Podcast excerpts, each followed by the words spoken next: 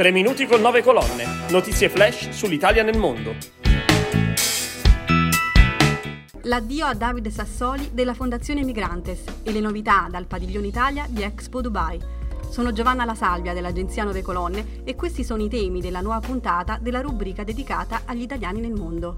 Europa e Italia in lutto per la scomparsa nella notte tra lunedì e martedì del presidente del Parlamento europeo David Sassoli. Moltissimi messaggi di cordoglio arrivati dal mondo politico e dalle istituzioni per la scomparsa di Sassoli, che è stato il secondo presidente italiano del Parlamento europeo dopo Antonio Tajani. A ricordarlo anche il presidente della Fondazione Migrantes, l'arcivescovo Monsignor Giancarlo Perego. Lo scorso 9 novembre, impossibilitato a partecipare a Roma alla presentazione del rapporto Italiani nel mondo della Migrantes, Sassoli aveva inviato un messaggio in cui sottolineava che se vogliamo costruire un'unione più vicina ai cittadini è necessario rafforzare l'accoglienza nei diversi diversi paesi europei, prendersi cura delle persone. Con la morte di Sassoli, presidente del Parlamento europeo, perdiamo un cattolico democratico, un cattolico popolare che ha fatto della sua vita un servizio non solo alla politica, ma nella politica alle persone più povere, alle persone ultime. E tra questi Sassoli ha guardato con particolare attenzione a che l'Europa fosse una casa comune anche per i tanti migranti che sono in cammino, che fuggono da guerre da disastri ambientali. Noi lo vogliamo ricordare con questa capacità di apertura, di accoglienza, ma anche di allargare la cittadinanza a queste persone che sono nostri fratelli, ma sono soprattutto persone in ricerca di una casa comune e l'Europa lo può essere, questa casa comune.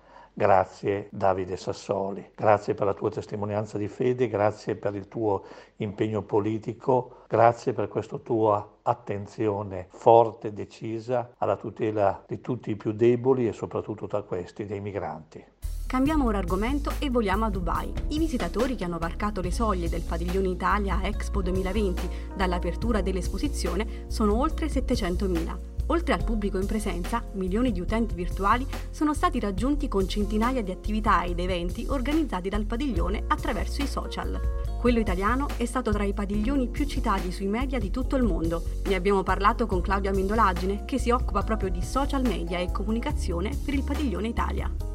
È un'esperienza meravigliosa in cui il Padiglione Italia ci ha reso orgogliosi di essere italiani per essere stato uno dei più visitati, non solo in presenza con oltre 700.000 visitatori, ma anche online in cui ha raggiunto quasi 7 milioni di visitatori virtuali tra community online e social media e anche per um, diciamo, attraverso una strategia di virtualizzazione degli eventi che ha permesso a tutti gli utenti da ogni parte del mondo di partecipare all'esposizione universale, ma soprattutto di godere di tutte le eccellenze italiane che sono in mostra al Padiglione Italia di Expo 2020 Dubai e che eh, presenta l'Italia al mondo con il claim La bellezza unisce le persone, intesa non solo come bellezza estetica, ma come competenze, eccellenze mm, sia nell'innovazione che nella sostenibilità, che è uno degli argomenti e dei temi che più legano la partecipazione dell'Italia all'esposizione universale,